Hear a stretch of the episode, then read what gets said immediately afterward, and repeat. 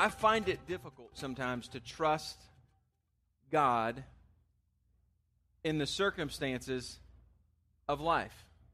I don't know why it's so difficult. It should be pretty easy. All throughout the scripture, we see God's faithfulness time and time and time again, and yet we doubt him. We wonder, what is he doing? Where is he at? And we, as a people, in fact, um, there was a researcher did some interesting statistics on um, churches, not, well, on professing Christians and young people in our country, 20 uh, somethings millennials. And what he found is um, he categorized them. He had a whole criteria of what he was looking for. When we talk about biblical worldviews, this is why I said most of us don't have a biblical worldview. And what he determined was that we as a people, we believe in Christians are really not Christians necessarily. But according, according to their worldview and the nuances of their beliefs, they are therapeutic, moralistic deists. And I would add to that narcissistic on that. I think that would be another good one to put on there. Um, hello, selfie generation. Um, therapeutic, moralistic deists.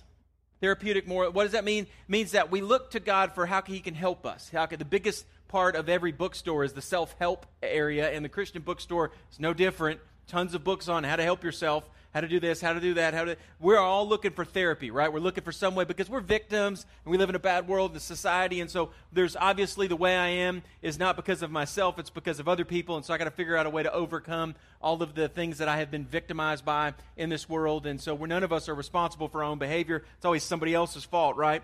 Um, we saw that played out multiple times this week in, in national news. Victimization but therapeutic, moralistic. We're all trying to do better. I'm going to do better. I'm going to do. I'm going to work harder. I'm going to do. And then deistic. What does that mean? Deistic. Deistic means a deist. Me is a person that believes that God made everything, but then he kind of like made the clock, wound it up, and then put it on the table, and then he steps back and he watches it all happen. There's another false teaching that is crept in to um, a lot of places called open theism. Open theism, you're never going to hear somebody, I'm an open theist, or people talk about that. But it's in the meaning of an open theist is somebody that would say, kind of like a deist, that God created the world, made everything, and he has a general template of what he's trying to accomplish. And he has kind of a general way he wants to go with things, but but overall, you really determine a lot of where things land. And somehow God tries to work with our humanity and our flesh and our will and try to figure out some way to kind of work out his plan, whatever. And he's like this God working with Play-Doh, trying to make it fit somehow, and he'll somehow figure it out. But when God looks in the future, he doesn't see his perfect plan. He sees openness, and he's trying to figure out a way to bring this thing to conclusion. That is heresy. It's wrong. And it gives us no hope. And I, I want you to understand that when you feel like God has abandoned you, when you feel like you don't know what God is doing, you feel like you don't know how God's going to work out these circumstances, this situation, when you when you feel like everything's closing in and you don't see what God is doing, A, and B, you don't feel his presence, he is not absent. God's ability to work and God's sovereign plan and God's premise is not built upon your perception and understanding of what he's doing or your esoteric subjective feeling of his presence. God doesn't have to manifest his feeling of his presence to you to do anything.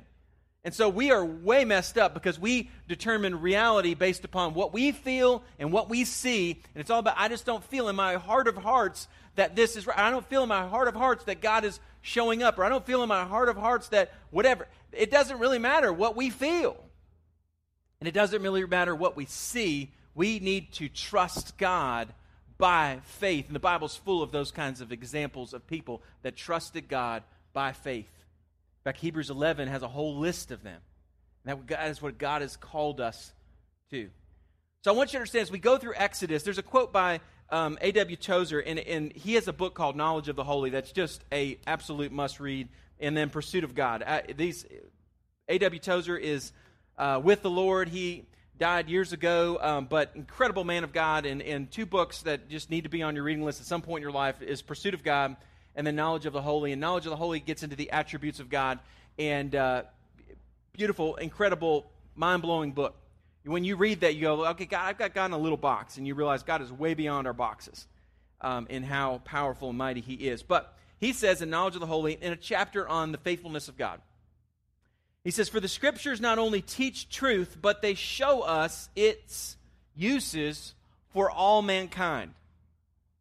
The Word of God not only teaches us the truth, but it shows us its uses for all of mankind. In other words, it shows us how it helps us, how it's practical, how, how we need it. Then he goes on to say, The inspired writers were men of like passion with us, dwelling in the midst of life. In other words, they had the same passions and worries and feelings and struggles as we do, and they lived in real time, in a real place, in the real world that we live in. The circumstances might be different. Um, some of the things, some of the technology might be different, but the, but the circumstances of life and the challenges they faced were no different than what we experienced. They were real people living in real time, dealing with real issues in life. And what they learned about God became to them, this is, this is the beautiful part. What they learned about God became to them a sword, a shield, a hammer. It became their life motivation, their good hope, and their confident expectation. Let me read that statement for you again. What they learned about God became to them a sword, a shield, a hammer. It became their life motivation, their good hope, their confident expectation. From the objective facts of theology, their hearts made how many thousands joyous deductions and personal applications from God's Word. When you're looking for hope, when you're looking for peace, when you're looking for understanding, when you're looking for, you're, you're not going to find it anywhere other than ultimately Christ, number one, and number two, His Word.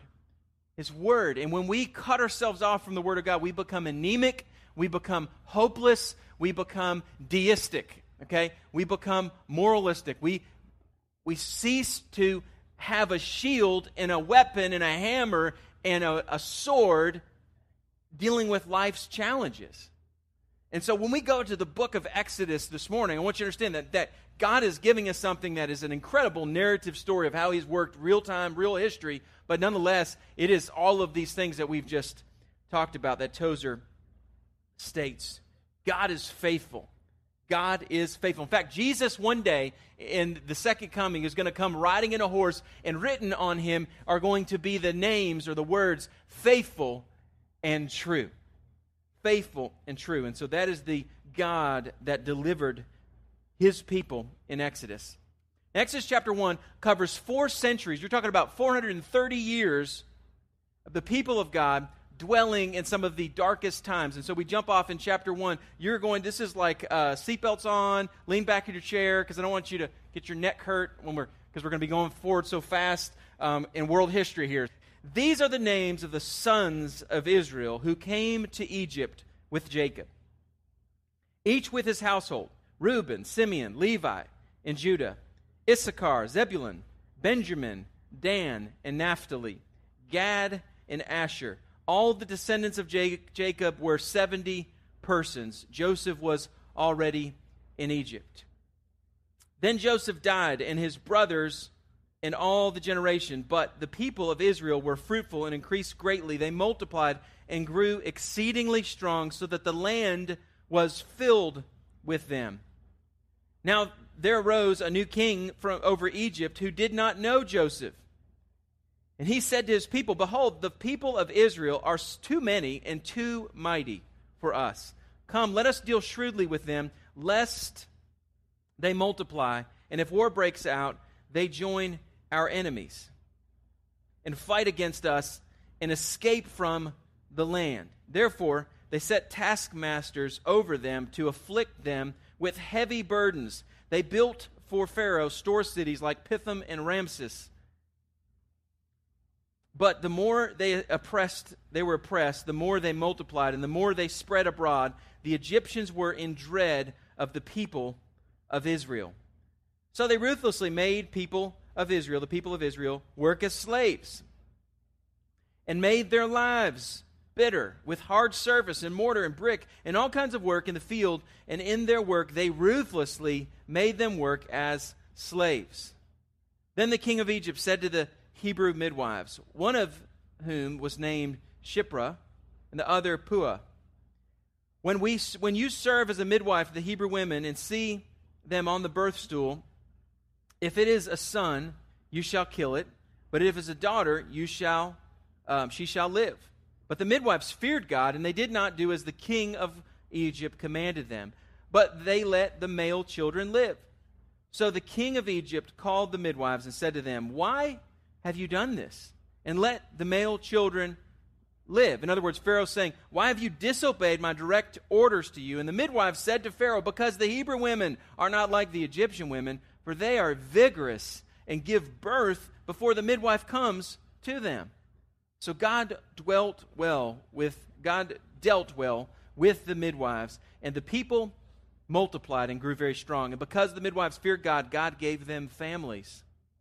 Then Pharaoh commanded all of his people, every son that is born to the Hebrews, you shall cast into the Nile, but you shall let every daughter live. That's chapter 1.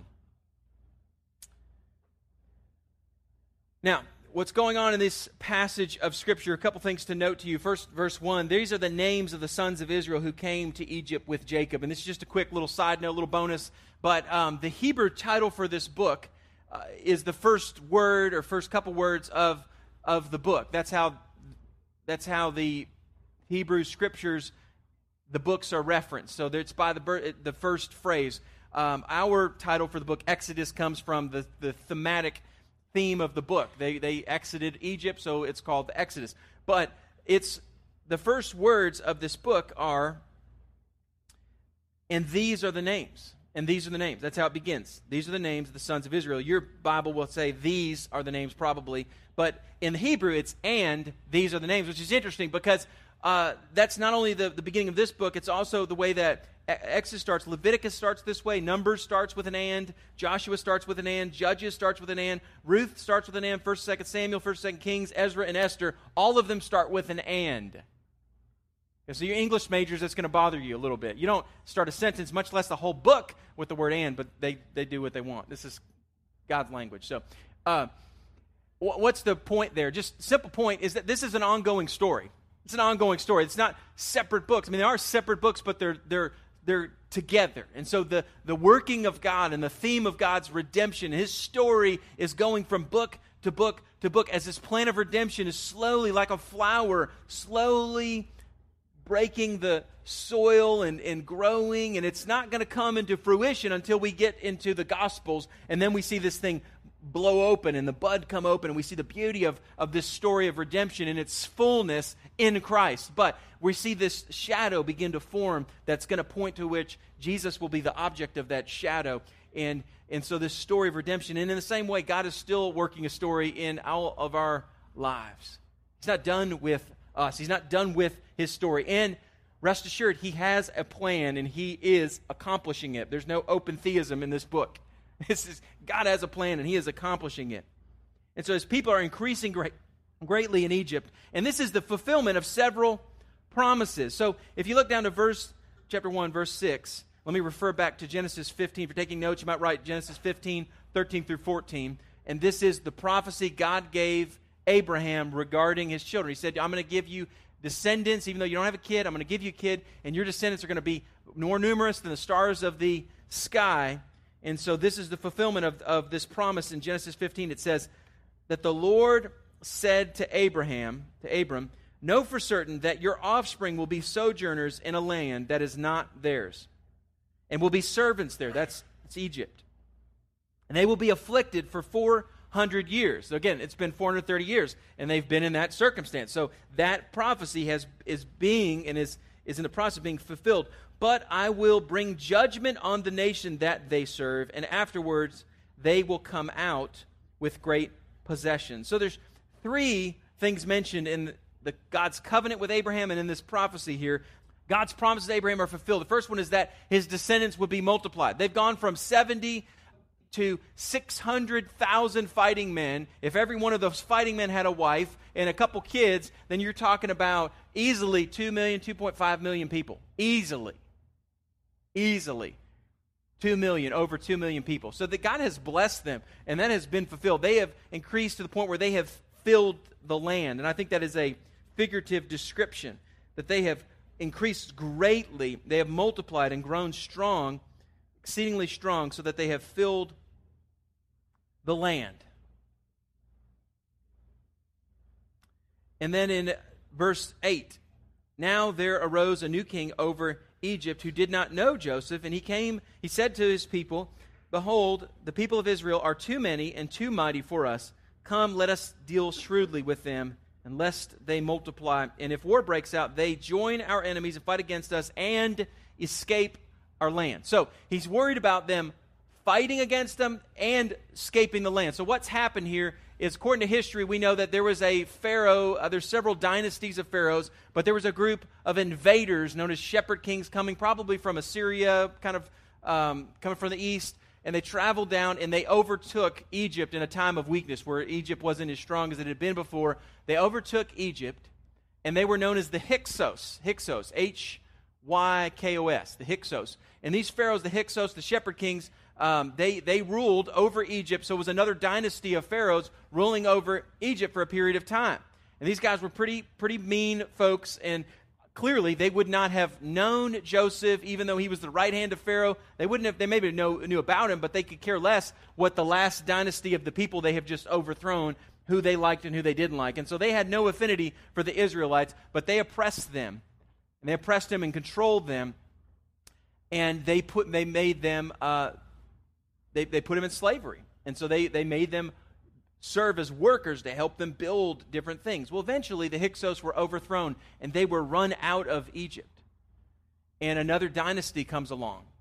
And it's the 18th dynasty, which is where I think that this is taking place. And in the 18th dynasty, they were afraid of a couple things happening. They did not want the Israelites, being such a large group, if, if they were attacked from the north, just under the Mediterranean Sea, they could join that attacking army, and they would clearly, easily overthrow the Egyptian people, even though Egypt had the most powerful military on the earth at the time. They had military advancements that were far beyond anybody else at this point. They had invented the compound bow that was able to pierce armor, and they also had chariots, which came with the Hyksos. Um, and these chariots were able, they were able to fight and not just you know, shooting an arrow on a horseback as opposed to in a chariot that's rolling is a different game, right? And so they had a, a, level of power. They would have blades sticking out of the wheels on the sides of the chariot, and as they would go through crowds, they were just cutting people down left and right. I mean, they were powerful, fearsome, war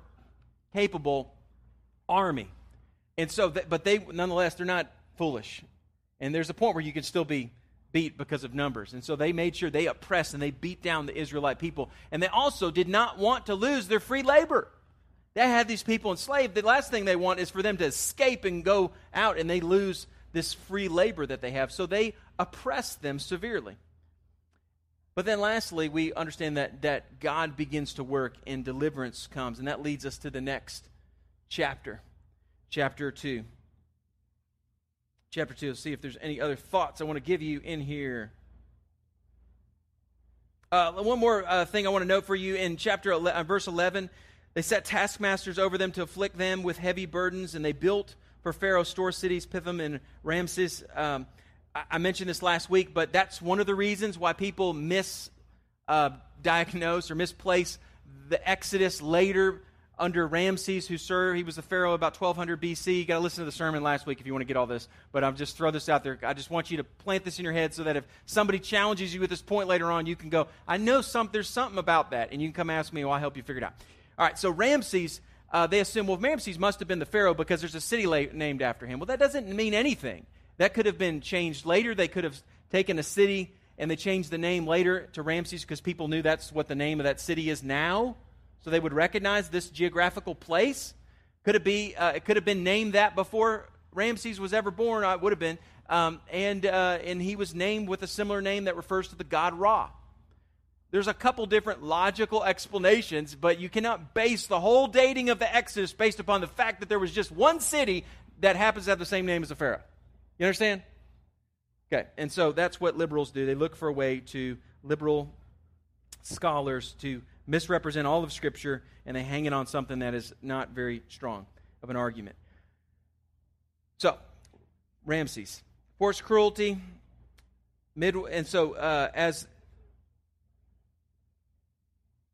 passage goes on, affliction is going to come on them. Three things happen in this affliction. Another thing to note forced labor is the first part of the affliction. They're forced into labor. And then that doesn't work to suppress the population. The first thing is say, let's oppress them and let's suppress them and let's make life really difficult for them. And that way they won't multiply as fast. And what happens is they continue to multiply faster and stronger. And so they say, well, you know what? We don't want to just have forced um, labor in verse 13, they begin forced labor with a level of cruelty. It's described as ruthless, ruthless uh, work and cruel work as they are suppressed and oppressed as slaves. And then lastly, the last way of, of controlling this population is by ordering the midwives to kill the newborn males. So, what was going on there is they were saying to the midwives that when they, and there's only two midwives mentioned. Now, this is a large group of people, so we don't know if they were over the other midwives or just two that they pulled out to highlight, or clearly they could not help all of the women in the whole nation. If there was only two of them, that would be one of the reasons why they never got around to getting there before they had the kids. But they would uh, use gravity, hence the birth stool. They were using gravity to deliver the baby. Nonetheless, they would have the child, and what they said, they refused to kill the boys. And so they just told the Pharaoh. And we don't know if this is a little white lie or if this is just, it just really is true. There's an element where we think this, there's some truth to what they're saying. It's not a complete stretch. But the Egyptian women, I mean, the Hebrew women were pretty tough. And so they would have their kids, and then they, you know, by the time they got there, what they reported is that um, everything was done and, and, and they were unable to, to fulfill the Pharaoh's orders. But the key phrase is in verse 20, and it says, uh, verse 17, the midwives feared God and did not do as the king of Egypt commanded them. The midwives feared God and did not do as the king of Egypt commanded them. And so God d- dealt well with the midwives. Um, we don't have time to get into big. This would be because of what is going on in our nation right now, it would be worth the whole sermon, a whole series to deal with the issue of abortion. And that's clearly what's going on here. This is what's happening. Now, it was a, uh, they were wanting to kill the babies after they were born, but what's the difference? There is no longer a debate regarding abortion anymore in our country about when life begins. That was the debate 10, 15, 20 years ago, but science has proven again and again and again and again and with new technologies and the ability to look at a child in 3D, sonograms and all the incredible stuff they can do, that, that very early in a child's development, an infant's development in utero, they, their nerve endings are, are, are all fill, uh, formed, and they're able to clearly feel pain and retract when something like a needle comes in to be able to check and see if they have some kind of um, biological issue, genetic issue. They retract, they pull back, they hide from it, they, they get, get away from the needle. And yet, we want to justify in our nation the killing and the murder and the pulling apart and selling of the parts of babies. I don't know if you've seen any of the videos. By God's grace, I'm so thankful that some people snuck in there and have recorded and documented what has been going on for decades, and people have been turning the eye turning their ear to it, not wanting to look at it. I don't want to, eh, it's just, look, it's not my place to tell somebody else what they can do with their body. It's not my place to tell somebody whatever. So you, you don't mind somebody getting murdered. You just don't want to, you're just not willing to pull the trigger. So basically you're saying, you can pull the trigger, but I'm just going to, I'm just going to turn my back and I'm just going to pretend I don't see anything. It's interesting. There were some interviews um, by a guy, um, I'm trying to remember the name of the documentary. Um, Ray Comfort did it. I think it was 360 or something like that. And he asked the people, he asked people um, questions about World War II and the Holocaust. And, and one of the things that happened, horrific, uh, during the Holocaust, is they would, they would kill Germans would kill Jews. They just execution style. Just they, they would have them dig their grave, they would line them up, and they would go down the line and they would kill them. And they said, "Would you, if you were told by um, a, by a soldier, they put you there and they gave you the gun, they said, "I want you to kill these people," would you pull the trigger? And they said, "No, I wouldn't. I wouldn't do that." I said, "Okay," and they, they said, oh, "We're going to shoot you if you don't do this. We're going to we're going to shoot you." And they said, "No, I wouldn't do it." They said, "Would you um, would you drive the bulldozer to bury them?" Um, knowing that many of them are still alive. They're not dead? Would you be willing to bury people alive? Um, if they held a gun to your head, would you, would you do that? And they said, many of the people, probably two thirds of them, said, yeah, I, I, would do that. And their justification was, look, I can't change the outcome. They're going to die anyway. There's nothing I can do, but this way I can save my life. And it's really, and they, so in other words, it's like, I wouldn't, I would not directly end a person's life, but I don't mind. As long as there's dirt and a bulldozer between me and their life, then I'm all right. You see the difference there? And it is no different the way we look at abortion in our country. Well, I would never do that, but it's not my place to tell somebody else what to do. It is your place as a person created in the image of God to defend other image bearers in utero and out of utero, old or young, common, perfect, normal people, or people that are not normal and have disabilities, whatever. It is our call by God to defend people who are image bearers of God, to defend everybody. And I, understand this in this room, I, I, my understanding is I don't know about this room, but in our society, they say that it's some have estimated that one third of women in our country have had an abortion.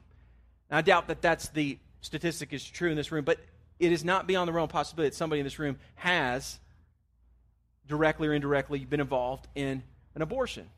Now, I'm not here to drop con- condemnation on you. There was a lady uh, at her church in Mississippi that sat in my office, and her two college girls were in our college ministry. In fact, one of them we laid hands on and prayed for Trey and Megan, and they're serving God in northern India right now with the International Mission Board. But um, there's supposed to be a third child in their family, and their mom had had an abortion. And she came and talked to me, and she was involved in ministries to help women make better decisions on that. And she made a decision based on the information she had at the moment. It was a wrong decision. She regrets it tremendously, and her life began to go down and plummet. And then she met Jesus, and God began to change her life. And I, I don't want anybody to go out of here feeling condemned or hated or despised or guilty. Man, God can set you free. Do not cower. If that was your past, God can redeem that. God can fix that. God can change and transform. You can't undo what happened, but God can use that for His glory. So I don't want any you to sense any condemnation. We have got to, as the people of God, do a far better job, not just preaching against something, but but helping these ministries that help women make better decisions, advocating for adoption. If people don't want them, we'll take them. We'll take them. We need to be a people that we look. We'll adopt. We'll find somebody to take the baby. I know people that are waiting for adoption and they don't have the money for it. We'll take the kid. We can find somebody that will be glad to raise that child, but do not end that child's life. And God blessed these women because of this.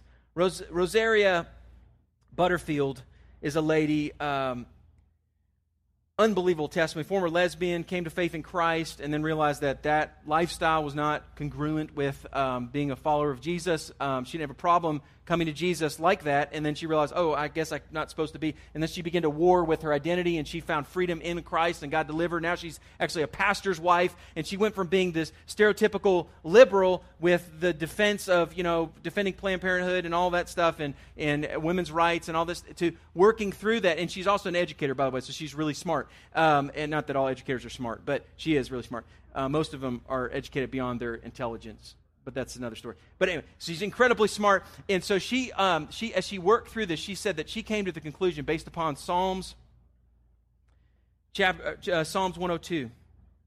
So one day, she during a worship service, we sang Psalms 102, and it hit me between the eyes. Here was the line of my undoing.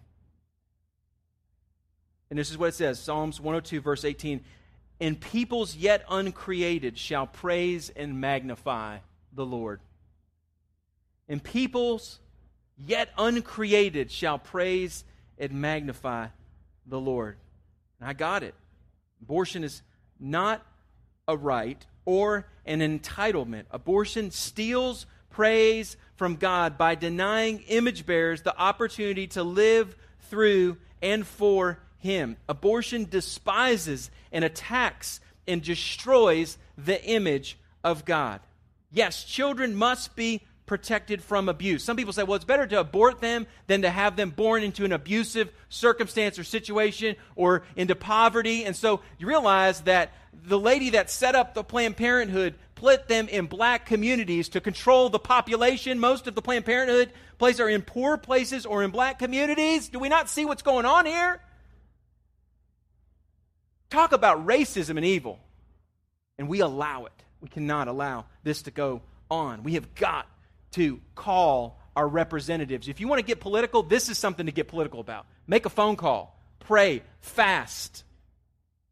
Be gracious, be loving, be kind, be gentle, but do not be unheard on this. Abortion steals praise from God by denying image bearers opportunity to live through and for him. Abortion despises and attacks and destroys the image of God. Yes, children must be protected from abuse, but abortion does not accomplish this.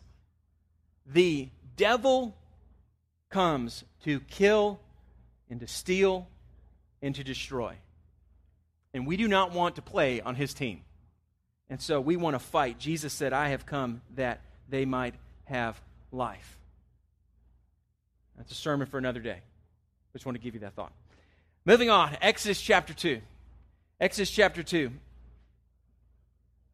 The next part of this is going to cover 80 years where God is working behind the scenes, sovereignly orchestrating his plan of deliverance. Hence, that last point I had on that last slide. Deliverance will come. So in chapter 2, it says Now a man from the house of Levi went and took as his wife a Levite woman, and the woman conceived and bore a son.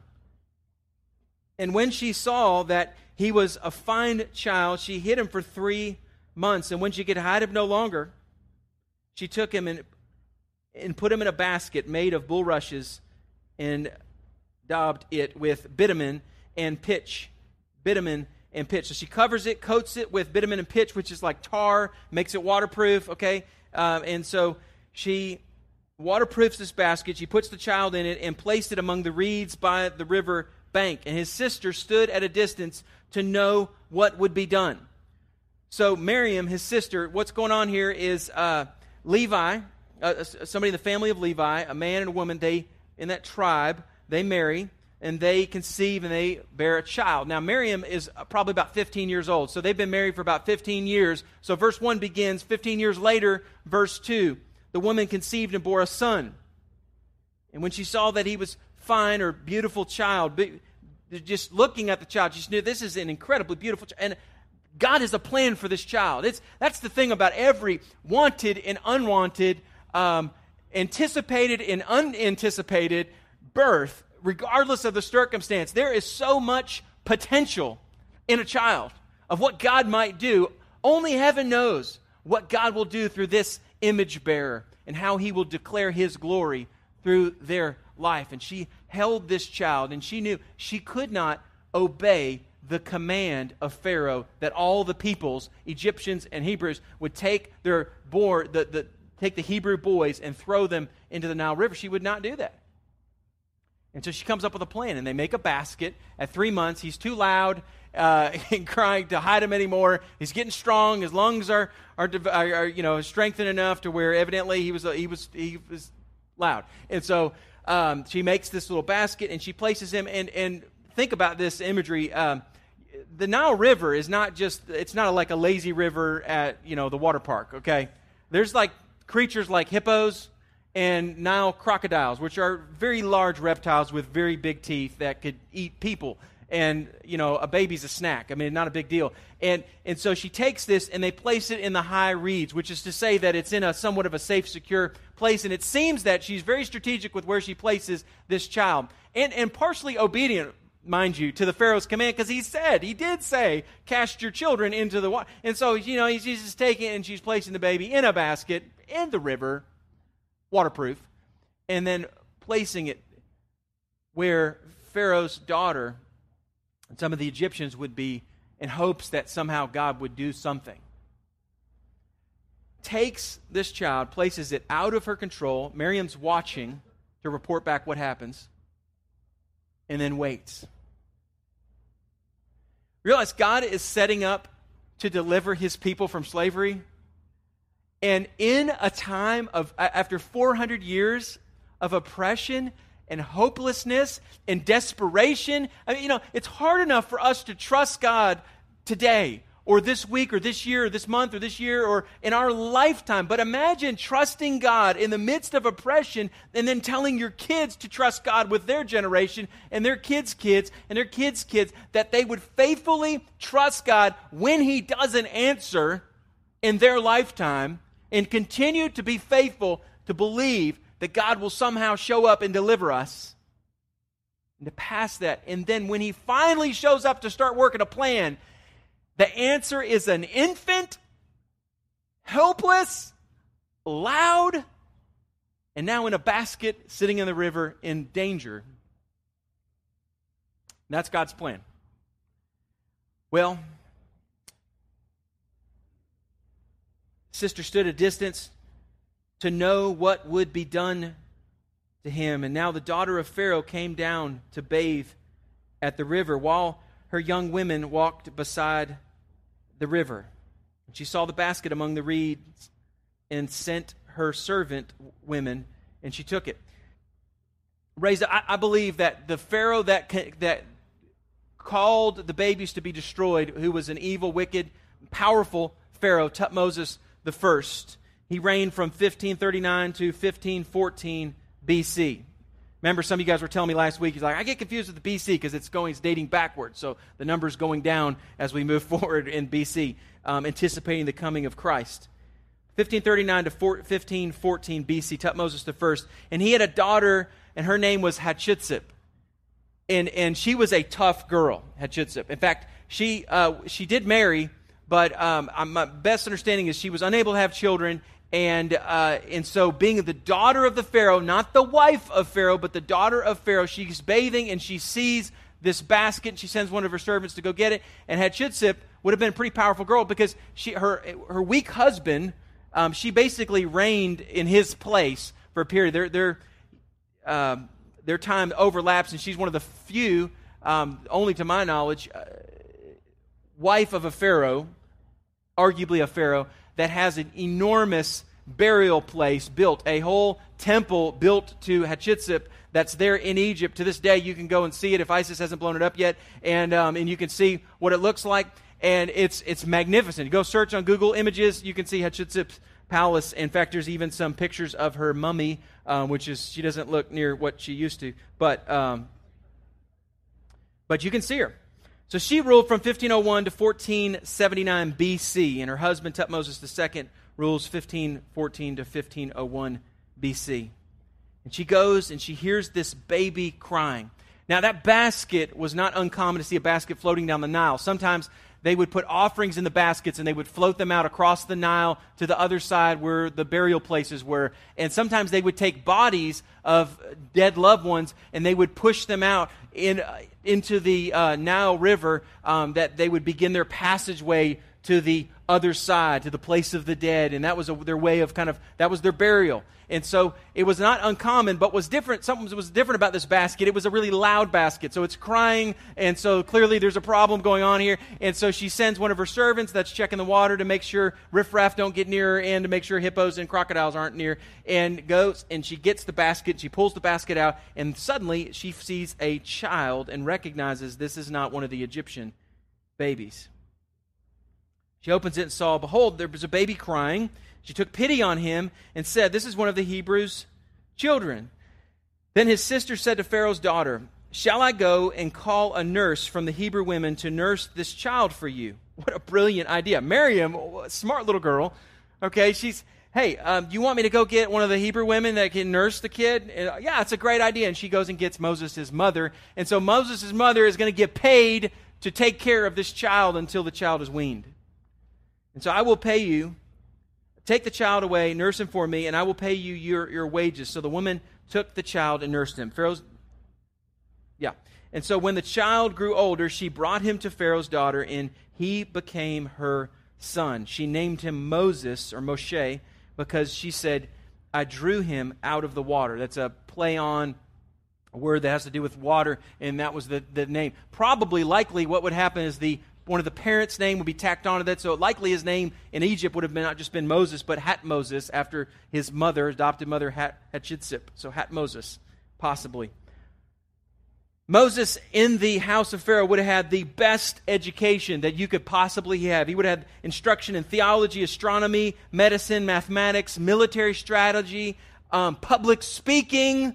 Even though people say, well, he couldn't talk. I don't know about that. I mean, he grew up in Pharaoh's house. I think he probably had some classes on that. He probably was a pretty good um, speaker. And latest, uh, he had the latest knowledge in every field of learning. But then one day, when Moses had grown up, he went out to the people, his people, and he looked on their burdens. It means that he looked on and he watched what was going on with his people with incredible emotion. And he saw an Egyptian beating a Hebrew, one of his people. So Moses has this sense of justice well up in him, and he thinks, he knows instinctively, this is wrong, this is unjust. And in that moment, he takes matters in his own hands. He looks this way and that, and seeing no one, he strikes down. He struck down the Egyptian and hid him in the sand. Literally, in the language here, it's saying with one blow. I mean, just one shot, he killed him. I mean, he, he was evidently he knew how to do a little hand to hand combat, Moses. And so he, you know, he put some move on him, and the guy's dead. And then he went, um, he went and he hit him in the sand, and he went out the next day. Behold, two Hebrews were struggling together. And he said to the man in the wrong, Why do you strike your companion? And he asked, What are you, a prince or judge over us? Did you mean to kill? Do you mean to kill me as you killed the Egyptians? And then Moses was afraid and thought, Surely this thing is known. And then when Pharaoh heard of it, he sought to kill Moses. So word is spread. Moses is a murderer. And so the deliverer is now a murderer. That kind of messes up God's plans, doesn't it? And says Moses fled from Pharaoh and stayed in the land of Midian, and he sat down by the wall, by the well. And now the prince of Midian had seven daughters, and they came and drew water and filled the troughs to water their father's flock. Shepherds came and drove them away, and Moses stood up and he saved them and watered their flock. And when they came home to their father uh, Reuel, which means friend of God, he said, How is it that you have come home so soon? Egyptian delivered, they said, Egyptian delivered us from the hand of the shepherds and even drew water for us and watered our flock. And he said to his daughters, Well, where is he? Why have you left this man? Call him that he might eat, make bread with us. And Moses was content to dwell with this man and gave, uh, he who gave Moses his daughter Zipporah. And she gave birth to a son, and he called his name Gershom. And he said, I have been a sojourner in a foreign land. During those many years, we're talking about 40 to 80 years, the king of Egypt died. Verse 23 The people of Israel groaned because of their slavery and cried out for help. Their, rest, their cry of rescue and slavery came up to God, and God heard their groaning. I'm just going to, I don't have time to get into all the details of this. Uh, interestingly enough, we will be talking about this in our life groups this week. So if you want to unpack this more and talk through it, you can do this in life group. Big thing is trusting God in the desert. That's the question for you. I want to give you a quick map and then a couple final thoughts, and we're done. Uh, Ramses is here. Pithom is here. This is the Goshen, which is where the Hebrews would have lived. And this is the Nile River. This is the Red Sea down here. This is the Gulf of Aqaba. This is called the Sinai Peninsula. And so he travels over through the Sinai Peninsula, past the Gulf of Aqaba, to this land right here, which is known as the land of Midian. The land of Midian. And uh, there he spends 80 years of his life. 80 years in obscurity, 80 years, 40 more years from when he fled Egypt. It's probably about 40 when he murdered. 40 more years go by, 80 years old, and he's in this land. A couple thoughts for you. A couple thoughts. God hears and God knows. God hears and God knows. Verse 24 God hears their groaning heard. God heard their groaning, and God remembered his covenant with Abraham, Isaac, and with Jacob. God saw the people of Israel, and God knew.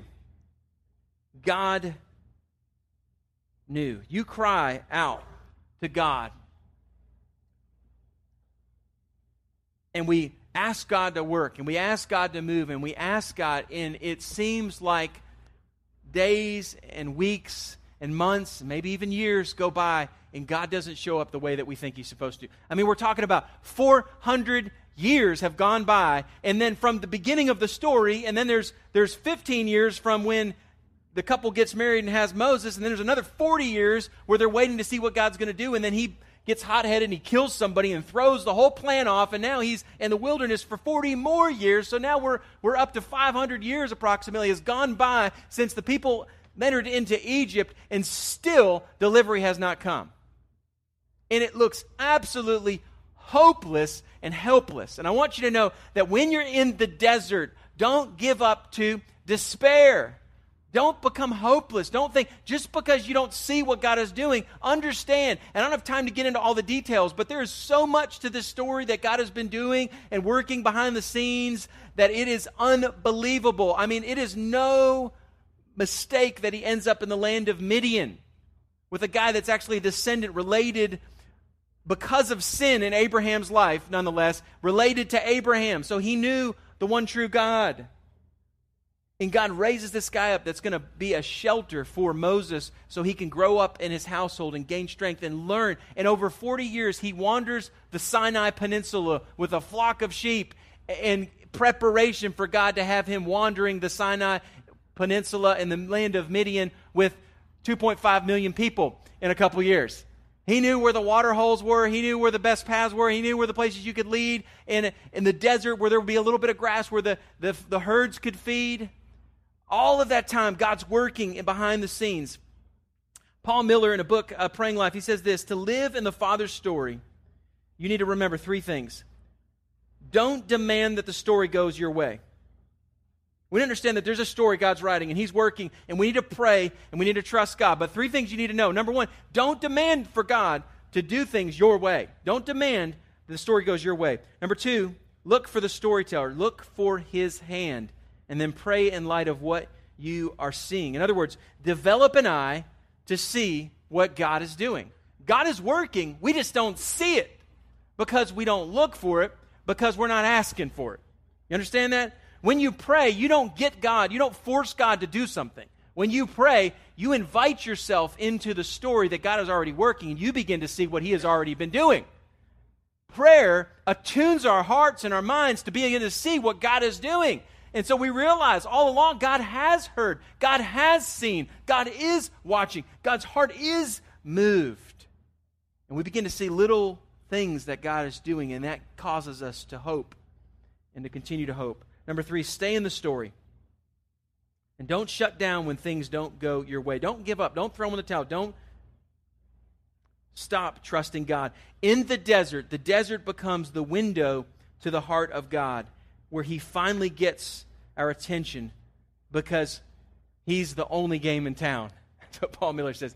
The desert is the place where God finally shuts out all the other distractions. We're so desperate that He's the only hope, and we've tried everything else, and it hasn't worked. And so now we're stuck. We're backed into a corner, and we have no other place to look except for Jesus. And that's the place we should start. And so learn if you want to work through the desert of despair, if you want to fight through the desert of despair, we need to be people of prayer and know that God hears and that God knows the circumstances. And God is working. Final thought Hebrew people have had been born into bondage and slavery. They were unable to deliver themselves. And the army of Egypt was the most powerful in the world with the most advanced weaponry of the day, as already mentioned. But in the midst of that, God heard their prayers and he was preparing to deliver them. In the same way, you have been born into slavery. You, you, you were born dead in your trespasses and sins. You're stuck. You don't sin because you just you just made a mistake. You sin because you're a sinner born into slavery, and you do what you have been born to do, and that is bent away from God and the ways of God to live for yourself and to do what you want and to do whatever you think is going to save you, give you hope, whatever functional savior you want to run after. That's the way we are all born in slavery. But I want you to understand that God has sent a deliverer who's far better than Moses. He's not a murderer. In fact, not only is he not a murderer, he laid his life down so that we can have life. And that's the gospel in Genesis, I mean, it's Exodus chapter 1 and, and 2, that we are born in slavery, but God is working. And the very last thing you need to hear again is that God heard their groaning, and God remembered his covenant with Abraham, with Isaac, and Jacob. And God saw the people of Israel. And God knew. God knew. God knows your circumstances. God is working to deliver you. The question is, are we attuning our ears? Have we repented of our sin and trust in Jesus to deliver us from sin? And then in our present circumstances, are we continuing to rely on God? Or did we just trust in Jesus to get started, but now we're going to do everything in our own power? You can't save yourself, and you cannot deliver yourself, and you cannot work out your circumstances apart from trusting in God. He is working. He has a story that is unfolding. Your life began with an and. And your story, as God works in your life, is continuing Trust God with your story. Let's pray.